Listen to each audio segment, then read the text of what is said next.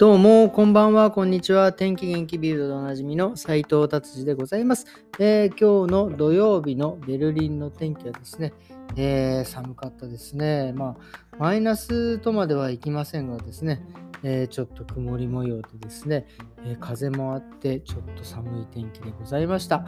えー、それではですね、ビルド、気になる記事いってみたいと思います。え、早速ビルド、ビルドも言ってますね。この春で、春の天気、もうひどいところだとですね、え、20度ぐらい気温差があったところもあるみたいですね、ドイツ。えー、もうなんか、えー、まあ今週、来週の木曜日からゆっくり落ち着いてくる模様なんですが、えー、週末はですね、すげえ寒いみたいですね。ただ、その来週以降はまた今度は逆にものすごい暖かくなるっていうことでですね、これもうどうなっとんじゃっていう天気はね、本当に、えーっていう感じですね。まあ、とりあえず、えー、まあ、今、今週は雨、えー、風、それからなんかみぞれっぽいのも降ったかな、強風も来てですね、えー、ちょっと早くね、一瞬ね、なんか暖かくなっていいんじゃないかと思ったんですけどですね、またなんか寒くなって、また暖かくなる。まあなんか人生みたいなもんですかね。山あり谷あり的なね。はい、じゃあ行ってみたいと思います。次の記事ですね。これ結構ね、ベルリンではもうずっと問題になっておるわけですが、えー、ベルリンのね、市民のですね、10人に1人が借金を抱えているって、僕ね、感覚的には10人に1人しかいないんだって、もっと2人に1人ぐらい借金持ってんじゃないかなと思ったんですけど、えー、っとですね、結構、えー、っとですね、まあ借金、まあ責務者比率、まあ要は、まあ、何ですか、まあ借金抱えてる人ですよね。えー、前まで、前年はですね、8.48だったのがですね、ベルリンはですね、10.47。うんえー、2021年はまだ、えー、もうちょっと低かったみたいですね。ただ今は、えー、点、すいません、10.81になってますね。うん、で、まあなんかそのベルリンもですね、地域によってその責務者が違うというのでですね、結構いろいろ見てるんですが、あまあなかなかこのね、2022年入ってからエネルギー問題とかですね、えー、なかなかいろいろそういうとてつもないものがかかってきてるので、まあそれでね、いろいろ立ち行かなくなったところもあると思います。まあね、前も記事で取り上げましたけど、パン屋さんが潰れちゃったりとかですね、まあもうこれ以上はなんかエネルギーがないとできないというようなね、職業が、えー、なくなってきているという。それでまあ、借金のですね、トップ6、なんかね、トップ6って中途半端だなっていうね、トップ5とかじゃないんだって、まあ、6個やりたかったんでしょうね。えー、えー、人1位がですね、まあ、そもそもの、えー、失業、まあ、失業ですよね。えー、仕事を失った。ほんで、次がですね、えー、別居とか離婚。特にドイツはやっぱりベルリンもですね、離婚率が非常に高いんでですね、えー、まあ、別居することによってですね、違う家に出なきゃいけないとかいうことで、まあ、結局それで借金して家出て、まあでも最近、えー、ドイツはですね、まあ、離婚問題、えー、離婚はですね、なんかあの前は、えー、2年間以上の別居をしてないといけなかったんですが、え家庭内別居でもなんかそれは認められるみたいですね。2年間その、まあ同じね、お金がないからね、家で住むは住むけど、なんか別居するっていうのも認められてるみたいです。はい、次が、えー、3位がですね、病気、まあ依存症、事故。まあこれはね、まあ仕方のないことです。はい、次は、えー、4番目ですね、えー、過剰責務、まあ要はギャンブルだったりとかですね、えー、まあ投資に、えー、投資をして失敗したとかですね。次5位が自営業の失敗ということですね。はい。えー、6位はですね、これちょっと、ちょっと難しいんですけど、えー、えっとね、長期にわたり極端に低い収入でも過剰責務低く責任、えっと、これ多分、あのずっとですね、ドイツってなんであの生活保護をですね、多分ずっと受けて、受けてる人でも、金を借りれるのかな？わかんないですけど、多分そういう闇金じゃないけど、そういうのなのかもしれませんね。で、そういう生活をしてるのに、やっぱりもっとお金ということで、そういうところからお金を借りて、もうどうにもならなくなったというような、えー、ことですね。はい。まあ、こういうのはですね、なかなかまあ、一旦そういうスパイラルに入ってしまうとですね、まあ、ちょっとね、逃げるわけにはいかいきませんが、逃げられないのも現状なのかなと思います。まあ、あと僕がまあ個人的に思うのは、やっぱり最近ね、やっぱりいろんなサブスクって結構皆さん入ってると思うんですよね。うちも入ってます。ネットフリックス。えー、それから、なんだっけ？オンデマンド。えー、それからなんか入ってたっけ？あ ?VPN とかね。まあいろいろ入ってますが、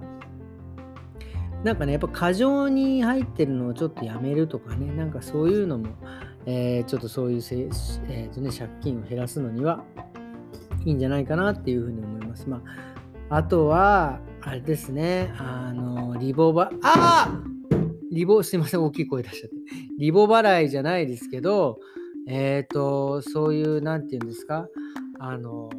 なんかかドイツってカードって何括払いってないんですけど、まああの、あのたまにね、リボ払いで10回払いとか、なんとか払いとかするとですね、その間、その上ですね、あの月が増えれば増えるほど、やっぱね、あの、なんで、さえっ、ー、と、えーえー、何だっけ、その借金の比率、ちょっと言葉が出てこない。それがですね、増えていくので、なるだけそういう風な、えー、感じで物を買うのは、えー、やめた方がいいということですね。はい、すいません。さっきね、ちょっと 大きい声出しちゃいましたけど、ちょっとね、物があの落ちたので、それであって言っちゃいました。すいません。はい、じゃあ今日はですね、えー、こんな感じで終わりにしたいと思います、ビルド。え、今日はですね、まあちょっとね、あの、シャンプーの話でもしようかなと思ってて。うん。あの、やっぱり特にね、あの冬なんかは、えー、特に乾燥してるんで、まあシャンプーしてね、フケが出るとか、えー、逆にかゆみが出るっていうのは、なぜ起きるか。まあ簡単に言うとです、それはですね、あの、まあ、洗浄力が強いシャンプーなんですよね。まあ、基本的に市販で売られてるシャンプーっていうのはですね、あの洗浄力が強いんです。まあ、あのあれですよ、最後にだからって言ってうちのシャンプー買えっていう話じゃないですよ。まあそこに持ってきたいですけどね。まあまあまあ。まあとりあえず、まあ、市販のシャンプーもね、まあだからいっぱい使って合うのがあればいいと思いますが、大概ですね、あの、洗浄力が強いんですよ。で、これ洗浄力が、えー、強いとどうなるかというとですね、まあ結局油を取りすぎちゃうんですよね。で、油も取りすぎちゃうし、あとやっぱ髪の毛のですね、まあ色素、まあ、特にカラーなんかしてる人はですね、やっぱりその洗剤の強い、えー、シャンプーで洗えば洗うほど色がどんどん取れてきちゃうんですよね。で、やっぱりそういうのをね、洗い落としてしまうので、で、あの色はすぐ、えー、くなってしまう。頭皮もですね、油を取りすぎちゃうんで、今度頭皮はですね、どんどんどんどん油を出そうとするんですよ。で油を出そうとするとこれどういうことかっていうと新陳代謝、えー、がね活発になっていくんですよね。そうすると活発になるってことはどういうことかというとですねあの早く死んじゃうってことですよね。あのいっぱい動けば動くほど細胞っていうのは早く死んでしまうのでそういうこれも前にね説明したかもしれませんが、えー、そういう細胞がですね新陳代謝によって活発になればですね早く死んでしまうんです。早く死んじゃうってことはもうそこからですね髪の毛の細胞を作る毛母細胞っていうのがなくなってしまうんです。そうするとそこから毛が生えてこないハゲちゃうってことですよね。まあなのでうちのシャンプー使ってくださいっていうことではないですよ。なのでっていうことなのでまあねそのちょっとでもちょっと、ょっとえー、市販のシャンプーを使ってですね、ゴワゴワする、ちょっと油取りすぎてちょっとあれだなって思うのは、えー、やめた方がいいと思います。それはもうすぐに、まあ、あのいつも行くね、あの床屋さんだったり、え美容室だったりとかに行ってですね、あのシャンプーのことをね、ちゃんと、えー、質問して、えー、正しい答えをですね、えー、もらった方がいいと思いますということですね。なのでですね、で、前にも言いましたが、やっぱりそのシャンプーも、